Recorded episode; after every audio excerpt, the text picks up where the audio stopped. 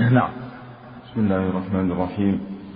حدثنا يحيى بن يحيى وشيبان بن فروخ كلاهما وشيبان بن فروخ كلاهما عن عبد الوارث.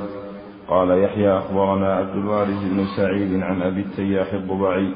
قال حدثنا أنس بن مالك رضي الله عنه أن رسول الله صلى الله عليه وسلم قدم المدينة فنزل في علو المدينة في حي يقال لهم بنو عمرو بن عوف.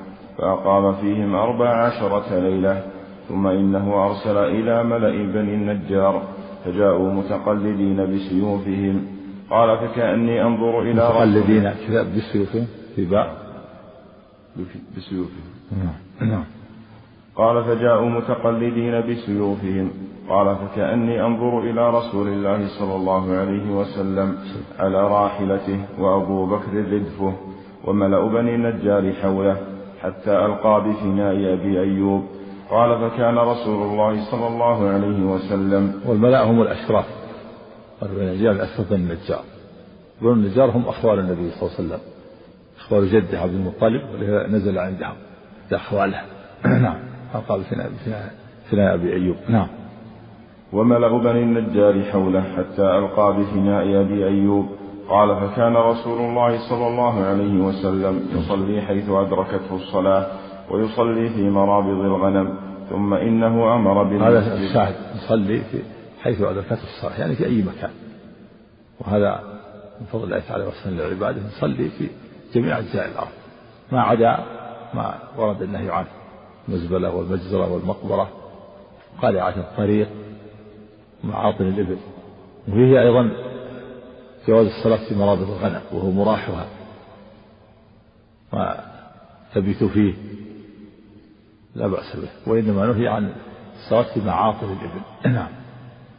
أما مرابط الغنم فلا بأس بالصلاة فيه. نعم. قال فكان رسول الله صلى الله عليه وسلم يصلي حيث أدركته الصلاة ويصلي في مرابض الغنم ثم إنه أمر بالمسجد. قال فأرسل إلى ملأ بني النجار فجاءوا فقال يا بني النجار ثامنوني بحائطكم هذا. قالوا لا والله ما نطلب ثمنه إلا إلى الله. ثامنوني يعني اطلبوا ثمنه. اطلبوا ثمنه حتى أدفعه إليكم. قالوا لا نطلب ثمنه إلا من الله. في فضل الأنصار رضي الله عنهم. تبرعوا. تبرعوا بالحائط ولم يأخذوا عوضا. وإنما طلبوا العوض من الله عز وجل. الثواب من الله عز وجل. ثامنون يعني يعني اذكروا ثمنه حتى أدفعه إليكم. قالوا لا نطلب ثمنه إلا من الله. كان عليه الصلاة والسلام يريد أن يبني فيه مسجدا في مكان الحائط قال نعم. والله عنك الحائط غير الأرض عند سهل وصهيب ظهر عام كأنه واسع كأنه نخل وقبور قبور مقبرة المشركين ونخل حائط وأرض كلها وسواها وصارت مسجد. نعم. قال أنس فكان فيه ما أقول كان فيه نخل وقبور المشركين وخرب فأمر رسول الله صلى الله عليه وسلم بالنخل فقطع وبقبور المشركين فنبشت وبالخرب فسويت. قال فصفوا النخل قبلة وجعلوا عضادتيه حجارة. قال فكانوا يرتجزون يعني عضادتيه يعني جانبي الباب جانبي جانبي الباب نعم. وجعلوا عضادتيه حجارة. قال فكانوا يرتجزون ورسول الله صلى الله عليه وسلم معهم وهم يقولون اللهم إنه لا خير إلا خير الآخرة.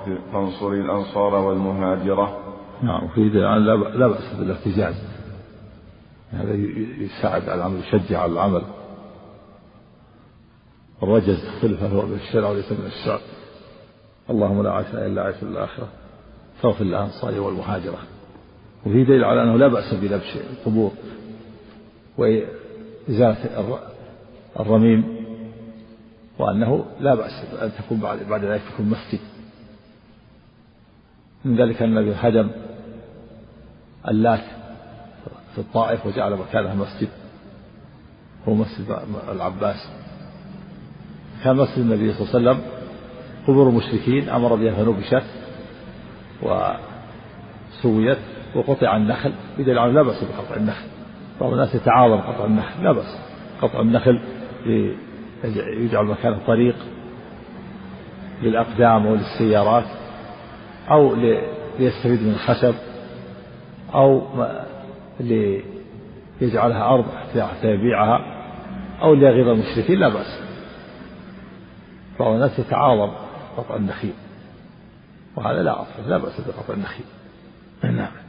فيها هذا كان مسجد النبي صلى الله عليه وسلم نخل وقبور للمشركين وأرض وخرب فأمر بالنخل فقطع وأمر بالخرب والحرب خرب وخرب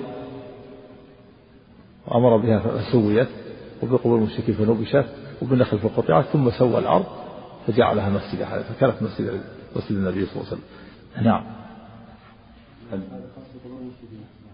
نعم. نعم.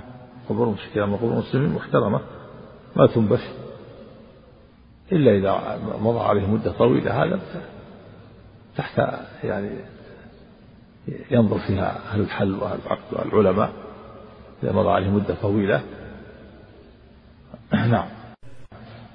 حدثنا عبيد الله بن معاذ العنبري قال حدثنا أبي قال حدثنا شعبة قال حدثني أبو التياح عن أنس رضي الله عنه أن رسول الله صلى الله عليه وسلم كان يصلي في مرابض الغنم قبل أن يبنى المسجد.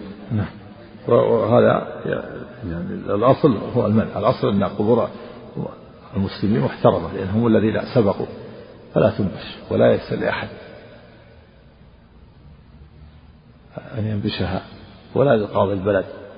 لكن مثل هذا ترفع مثل المسائل هذه أو أشياء.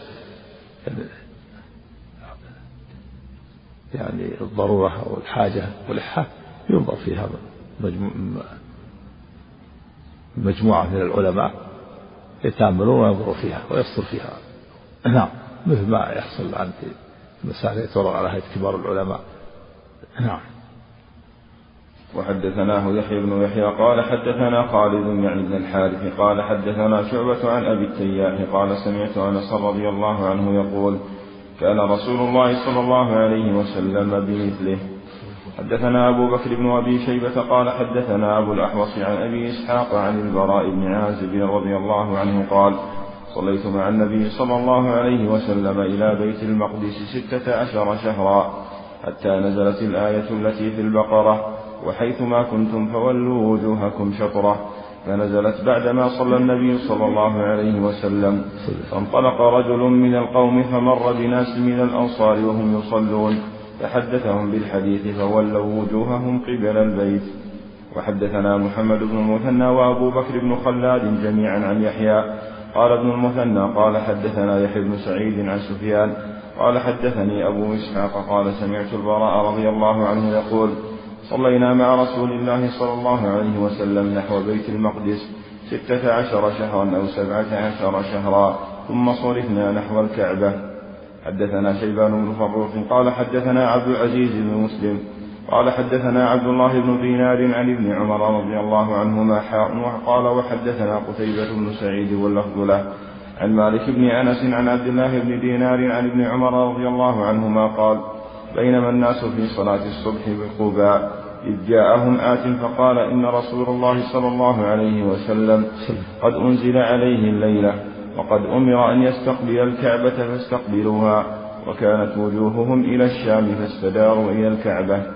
فكان أول الصلاة إلى بيت المقدس وآخرها إلى الكعبة. فهي صلاة واحدة. احتج العلماء على أن الإنسان إذا صلى في الصحراء في البرية إلى جهة ثم تبين له بعد الصلاة أنها غير جهة القبلة فصلاة صحيحة. وإن تبين له في أثناء الصلاة أو أخبر فإنه يستدير وهو في الصلاة إلى جهة القبلة. وصلاة صحيحة كما فعل أهل القباء. أما إذا كان في البلد في المدن والقرى وصلى إلى غير القبلة فإنه يعيد لأنه مفرط. يستطيع أن يسأل ويستطيع أن يرى آه، المسجد والمحراب. فإذا كان في البلد وصلى إلى غير القبلة فإنه يعيد لأنه مفرط. أما في الصحراء إذا اجتهد فصلاة صحيحة. نعم. ولو كان تبين بعد ذلك أنه إلى غير القبلة. نعم. حدثني سويد بن سعيد قال حدثني حفص بن ميسرة عن موسى بن عقبة عن نافع عن ابن عمر رضي الله عنهما وعن عبد الله بن دينار عن ابن عمر قال بينما الناس في صلاة الغداء إذ جاءهم رجل بمثل حديث مالك. وهي صلاة الفجر تسمى صلاة الغداء لا بأس بتسميها صلاة الغداء والفجر والصبح سنة صلاة الفجر سنة صلاة الصبح سنة صلاة الغداء سنة الصلاة الأولى. نعم. حدثنا أبو بكر بن أبي شيبة قال حدثنا عفان قال حدثنا حماد بن سلمة عن ثابت عن أنس رضي الله عنه أن رسول الله صلى الله عليه وسلم كان يصلي نحو بيت المقدس فنزلت. قد نرى تقلب وجهك في السماء فلنولينك قبلة ترضاها. فول وجهك شطر المسجد الحرام. فمر رجل من بني سلمة وهم ركوع في صلاة الفجر وقد صلوا ركعة. فنادى ألا إن القبلة قد حولت؟ فمالوا كما هم نحو القبلة. وفي دليل على قول خبر الواحد. نعم وأنه يقبل خبر الواحد ولو كان واحدا. ولهذا قبل أهل القبة نعم في الرد على من أنكر قال إن خبر الواحد لا يعمل به. نعم. وحدثني زهير بن حرب. لا صلاة ما صلاة الفجر. نعم. وحدثني زهير بن حرب قال حدثنا يحيى بن يحيى قال حدثنا هشام قال أخبرني أبي عن عائشة رضي الله عنها أن أم حبيبة وأم سلمة رضي الله عنهما ذكرتا كنيسة رأينها بالحبشة فيها تصاوير لرسول الله صلى الله عليه وسلم. فقال رسول الله صلى الله عليه وسلم إن أولئك كان إن أولئك إذا كان فيهم الرجل الصالح فمات بنوا على قبره مسجدا. وصوروا فيه تلك الصور أولئك شرار الخلق عند الله يوم القيامة.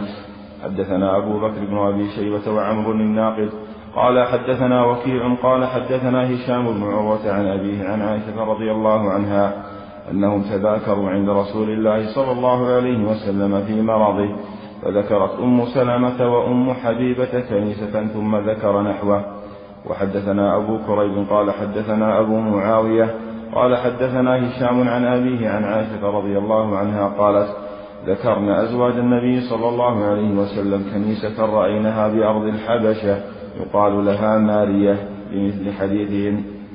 حدثنا أبو بكر بن أبي شيبة وعمر الناقد قال حدثنا هي هاشم بن القاسم قال حدثنا شيبان عن هلال بن أبي حميد عن عروة بن الزبير عن عائشة رضي الله عنها قالت قال رسول الله صلى الله عليه وسلم في مرضه الذي لم يقم منه لعن الله اليهود والنصارى اتخذوا قبور أنبيائهم مساجد. وفيه التحريم اتخاذ قبور المساجد لأنه من أسباب الشرك ومن وسائل الشرك القريبة وفيه أن المصورين الذين يصورون تماثيل ويعكفون عند القبور من شرار الخلق أولئك شرار الخلق عند الله. فتصاوير تصوير والتماثيل والعكوف عند القبور من أسباب الشرك وهم من شرار الخلق. ولهذا قال أولئك شرار الخلق عند الله. ولو ذكرنا أزواج النبي صلى الله عليه وسلم. هذه اللغة اللغة يسمونها لغة تكلم البراريس نعم مثل أسر النجوى الذي لا ظلموا نعم. قالت فلولا ذاك أبرز قبره غير أنه خشي أن يتخذ مسجدا. وفي رواية ابن أبي شيبة ولولا ذاك لم يذكر قالت. حدثني هارون بن سعيد الأيلي قال حدثنا ابن وهب قال أخبرني يونس ومالك عن ابن شهاب قال حدثني سعيد بن المسيب أن أبا هريرة رضي الله عنه قال قال رسول الله صلى الله عليه وسلم قاتل الله اليهود اتخذوا قبور أنبيائهم مساجد. وحدثني قتيبة بن سعيد قال حدثنا الفزاري عن عبيد الله بن الأصم قال حدثنا يزيد بن الأصم عن أبي هريرة رضي الله عنه أن رسول الله صلى الله عليه وسلم قال لعن الله اليهود والنصارى اتخذوا قبور أنبيائهم مساجد.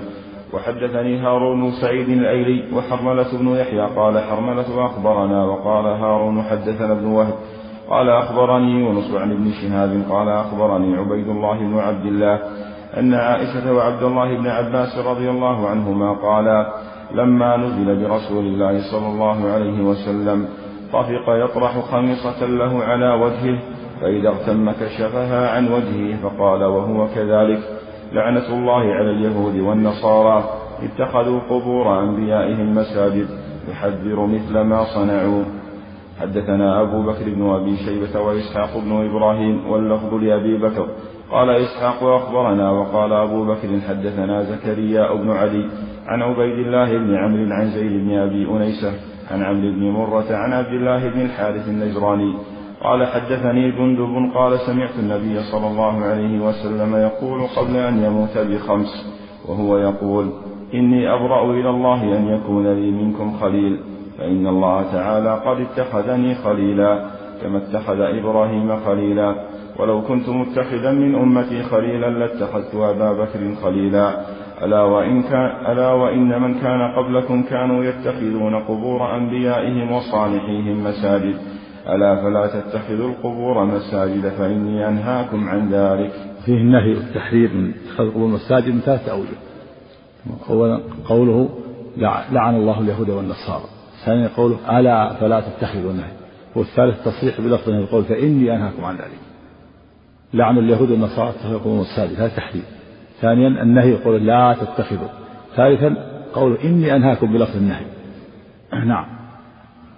حدثني هارون بن سعيد الأيلي وأحمد بن عيسى قال حدثنا ابن وهب.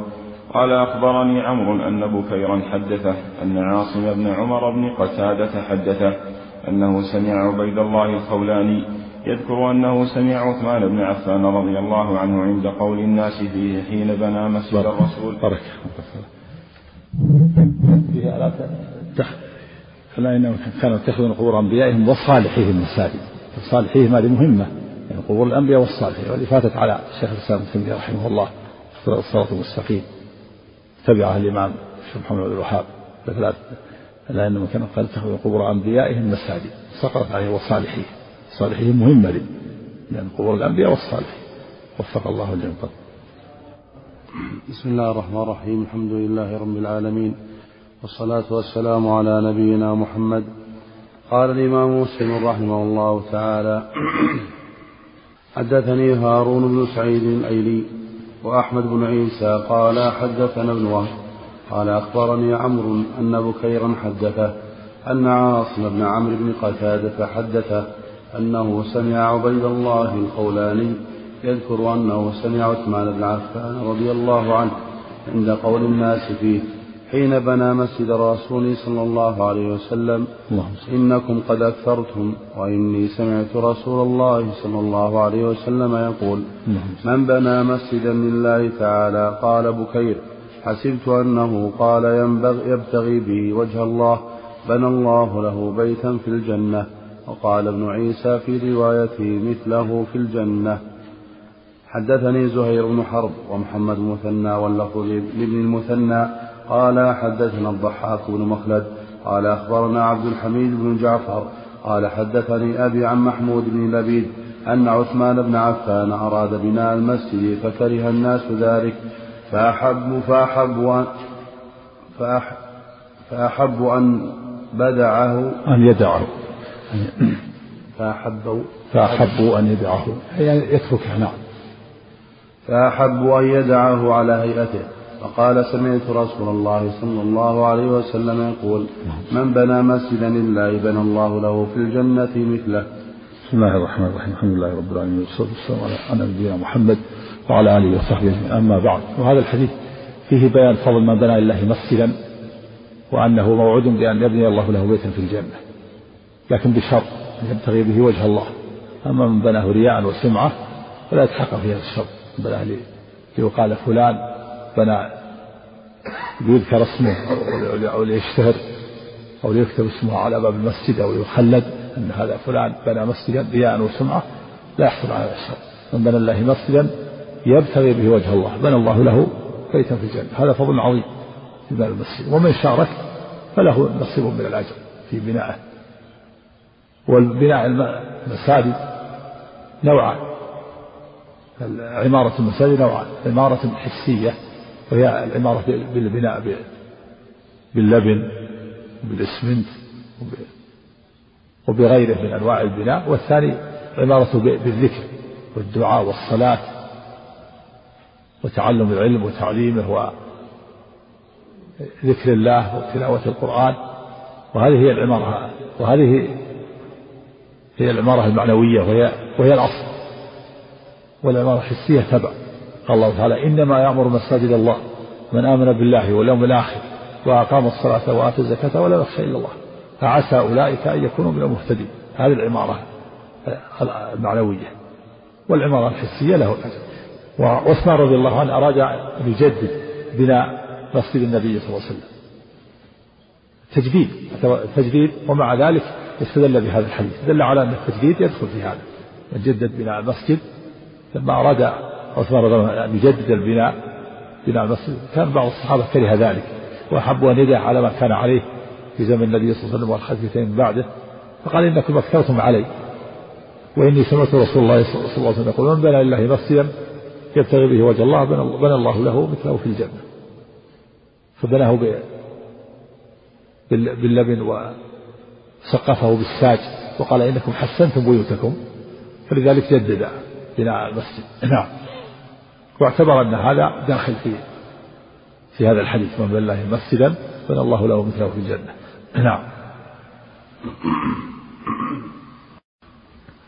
حدثنا محمد بن علاء الهمداني أبو كريب قال حدثنا أبو معاوية عن العمش عن إبراهيم عن الأسود وعلقمة قال أتينا عبد الله بن مسعود رضي الله عنه في داره فقال أصلى هؤلاء خلفكم. قلنا لا. قال فقوموا فصلوا فلم يأمرنا بأذان ولا إقامة. قال وذهبنا لنقوم خلفه فأخذ بأيدينا فجعل أحدنا عن يمينه والآخر عن شماله. قال فلما ركع وضعنا أيدينا على ركب على ركبنا. قال فضرب أيدينا وطبق بين كفيه ثم أدخله ما بين فخذيه. قال فلما صلى قال إنه ستكون عليكم أمراء. يؤخرون الصلاة عن ميقاتها ويخنقونها إلى شرق الموتى فإذا رأيتموهم قد فعلوا ذلك فصلوا الصلاة لميقاتها واجعلوا صلاتكم معهم سبحة وإذا كنتم ثلاثة فصلوا جميعا وإذا كنتم أكثر من ذلك فليؤمكم أحدكم وإذا ركع أحدكم فليفرش فل فليفرش ذراعيه على فخذيه. فليفرش. وإذا ركع أحدكم فليفرش ذراعيه على فخذيه وليجنأ وليطبق بين كفيه.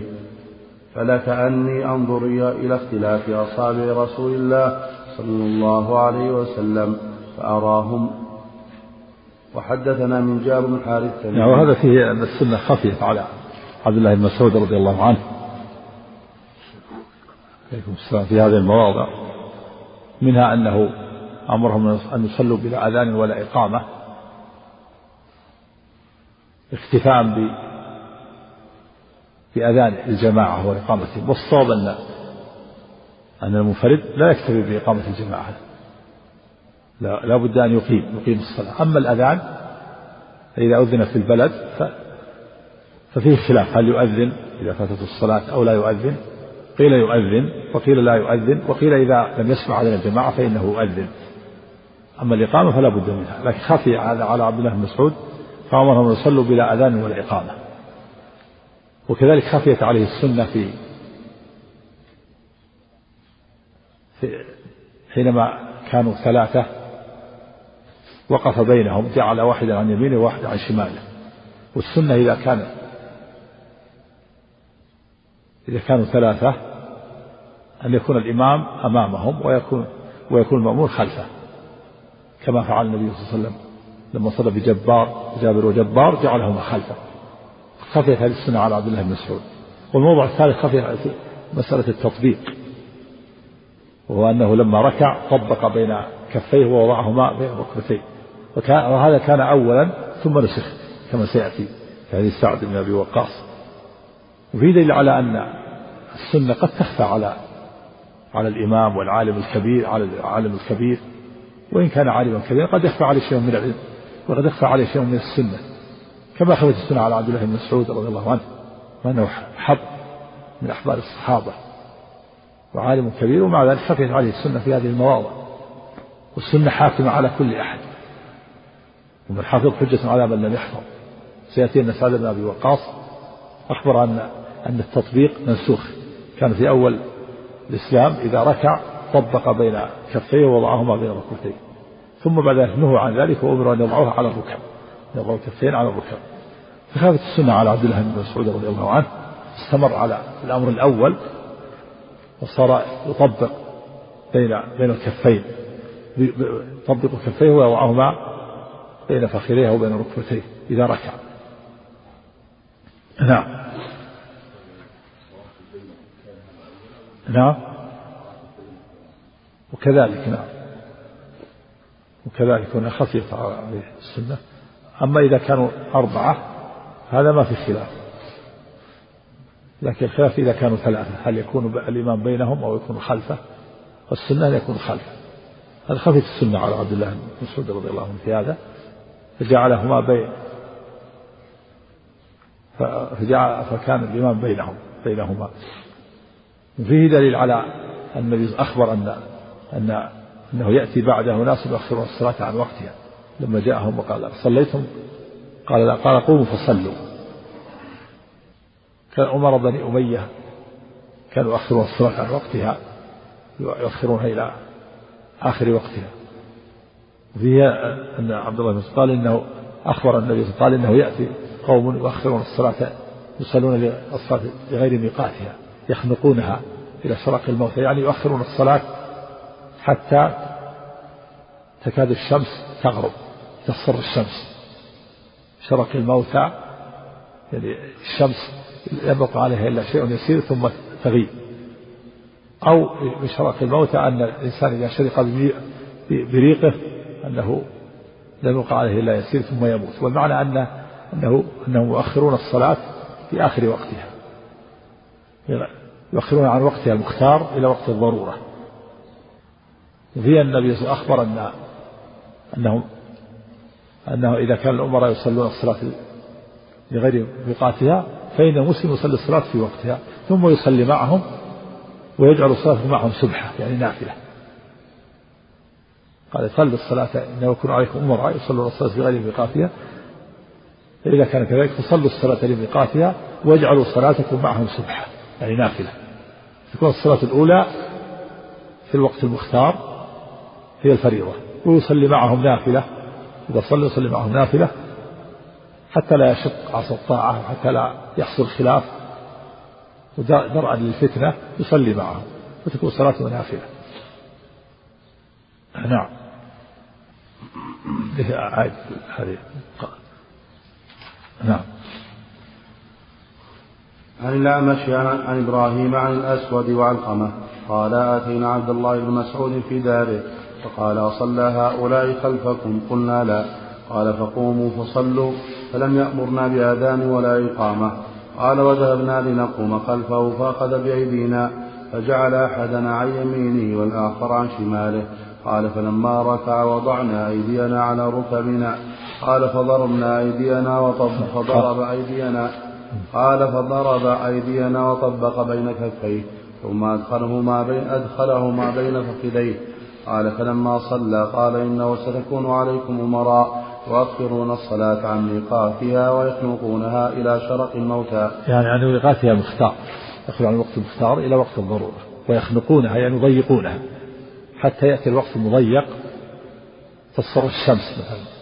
يؤخرون العصر إلى اصفرار الشمس يخنقونها إلى شرق الموتى. يعني إلى أنه لا يبقى إلا شيء يسير ثم تغيب أو إلى شرك الموتى كالوقت الذي يكون بعد أن يشرق الإنسان بريقه ثم ثم يموت. والمعنى أنه يخنقون يضيقون وقتها ويخرجونها عن وقتها المختار. نعم. وهذا فيه علم من أعلام النبوة وقد وقع هذا في زمن بني أمية. كان عمر بن أمية يؤخرون الصلاة عن ميقاتها. كان عمر بن عبد العزيز أول ما تولى يوجه بن عبد في المدينة كان على طريقة بني أمية يؤخر أنكر عليه المغيرة بن شعبة ثم بعد ذلك استقامت حاله. استقام واستقام على السنة. نعم.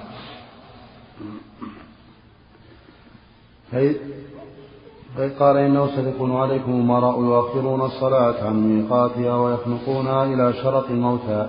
فإذا رأيتموهم قد فعلوا ذلك فصلوا الصلاة لميقاتها واجعلوا صلاتكم معهم صبحا. يعني صلوا أنتم الفريضة في, في وقتها المختار فإذا صلوا صلوا معهم نافلة تكون لكم نافلة صبحا يعني نافلة.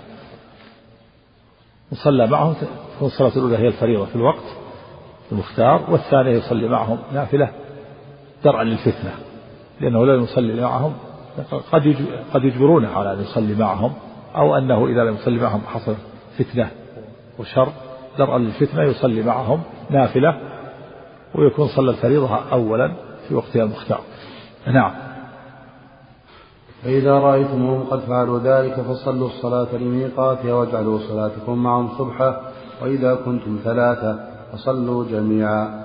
وإذا كنتم أكثر من ذلك فليؤمكم أحدكم. يعني صلوا جميعا في صف واحد يكون الإمام في الوسط. وإذا كان أكثر من ذلك فصلوا. خلف هذا هذا اختيار عبد الله بن مسعود رضي الله عنه. نعم. والسنة أن يكون خلفه إذا كانوا اثنين فأكثر. وإذا كان واحد كان عن يمين كان عن يمين الإمام. إذا كان واحد كان عن يمين الإمام. وإذا كانوا اثنين كانوا خلف هذا السنة. إلا إذا كان المكان ضيق فلا بأس. صلوا عن عن يمينه وعن يساره. نعم. وإذا كنتم أكثر من ذلك فليؤمكم أحدكم وإذا ركع أحدكم فليفرش فليفرش ذراعيه على فخذيه وليجنى وليطبق وليطبق يجنى يعني يعني يجافي يجافي يديه نعم. وليطبق بين كفيه. فلكأني أنظر إلى اختلاف أصابع رسول الله صلى الله عليه وسلم فأراهم. الله إليك إذا قام الإنسان تصدق على غيره بعد صلاة العصر. هل ممكن يستدل بهذا الحديث على جواز ذلك؟ أنه قال اجعلوا صلاتكم معهم صبحا.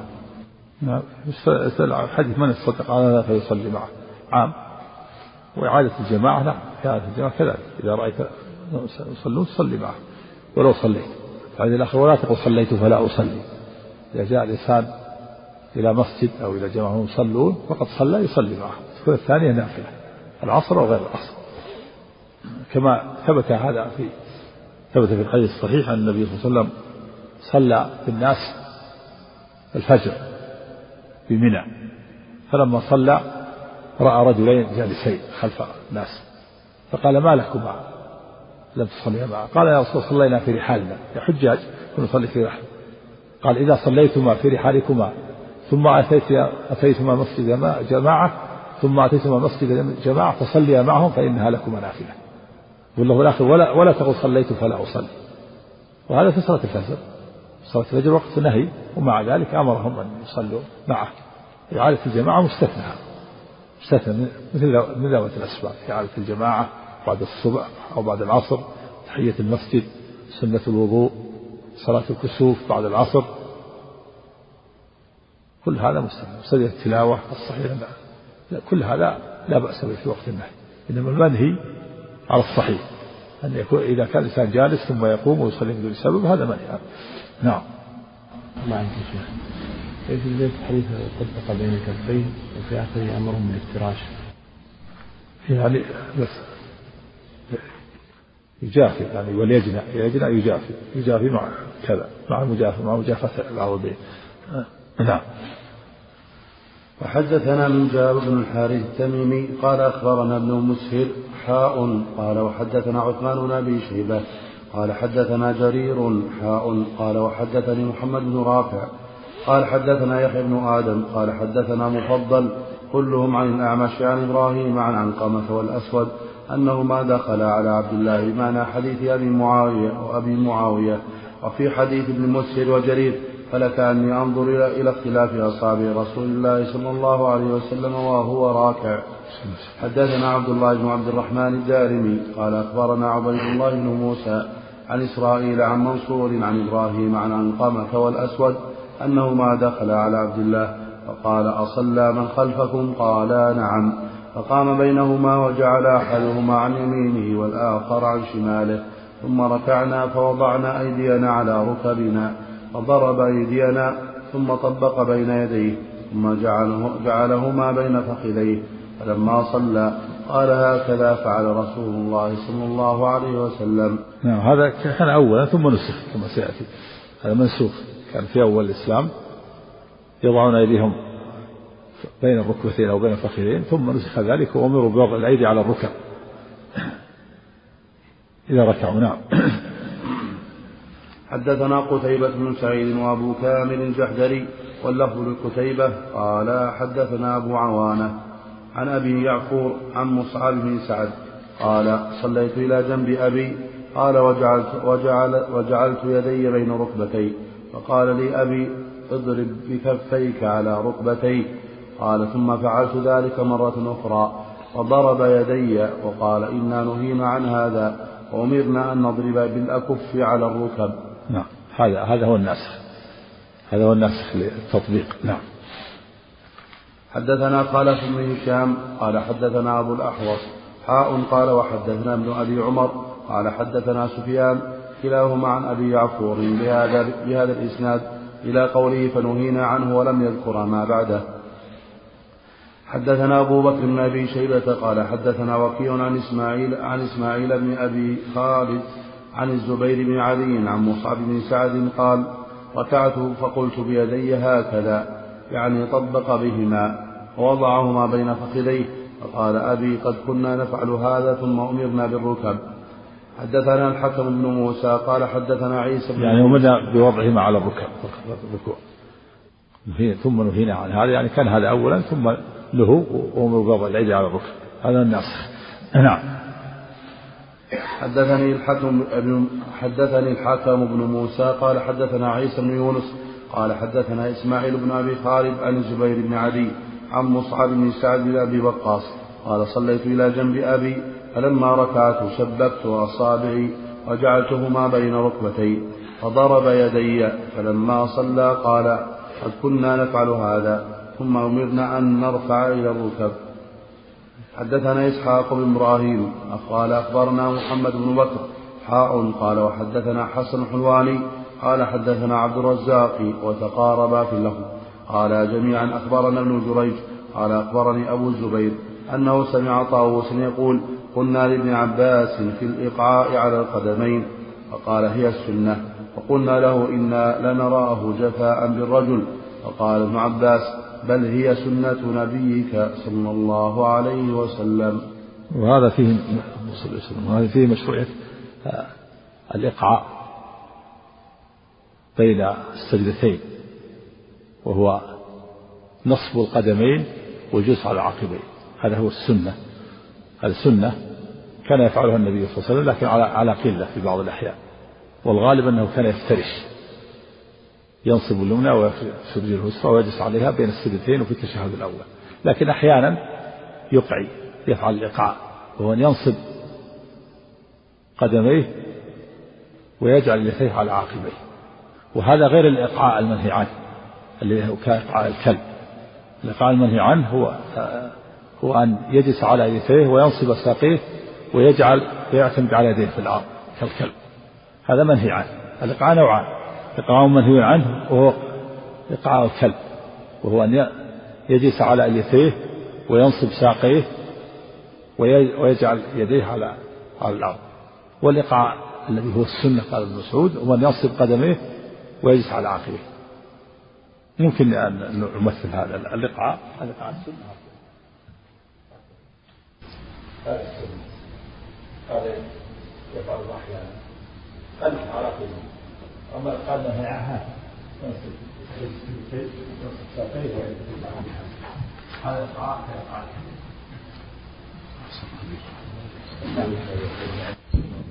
نعم. في الصلاة. وكذلك خارج الصلاة يعني لكن خارج الصلاة مثل الكلام في الصلاة. في الصلاة وفي خارجها. ظاهره أنه النهي عنه مطلقة نعم. لكن الإقعاء السنة الذي قال النبي قال ابن عباس هي سنة نبيه كان كان على قلة يفعله النبي بين السجدتين والغالب أنه يفترش الافتراش معروف الافتراش إلى هذا الافتراش هذا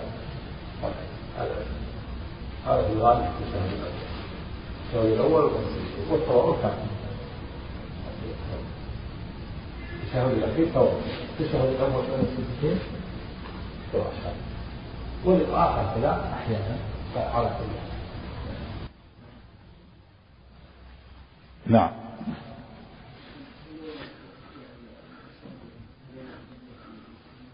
ها صبع اليد اليمنى لا. السنة نعم. تكون إلى القبلة. لا السنة يجعلها إلى القبلة. هذا. وإذا كان يشق عليه وفي تعب الصلاة هذا سنة ما هو بواجب نعم نعم. إيه. يأتي لا يحتاج إلى تأمل يحتاج. نعم. نعم. حدثنا أبو جعفر محمد بن الصباح وأبو بكر بن أبي شيبة وتقاربا في لفظ الحديث قال حدثنا إسماعيل بن إبراهيم عن حجاج الصواف عن يحيى بن أبي كثير عن عن هلال بن أبي ميمونة. بعضنا أنكر هذا لكن الصواب أنه ثابت اللقاء هذا اللقاء الذي هو السنة كما ذكر ابن عباس سنة نبيه. نعم. فيكون لقاء نوعان لقاء سنة ولقاء منهي عنه. لقاء السنة نصب القدمين والجلوس على العقبين. وإيقاع الكلب نصب الساقين والجلوس على اليتين والاعتماد على اليدين. نعم. نعم. حدثنا أبو جعفر محمد بن الصباح وأبو بكر. بن أبي شيبة. كمل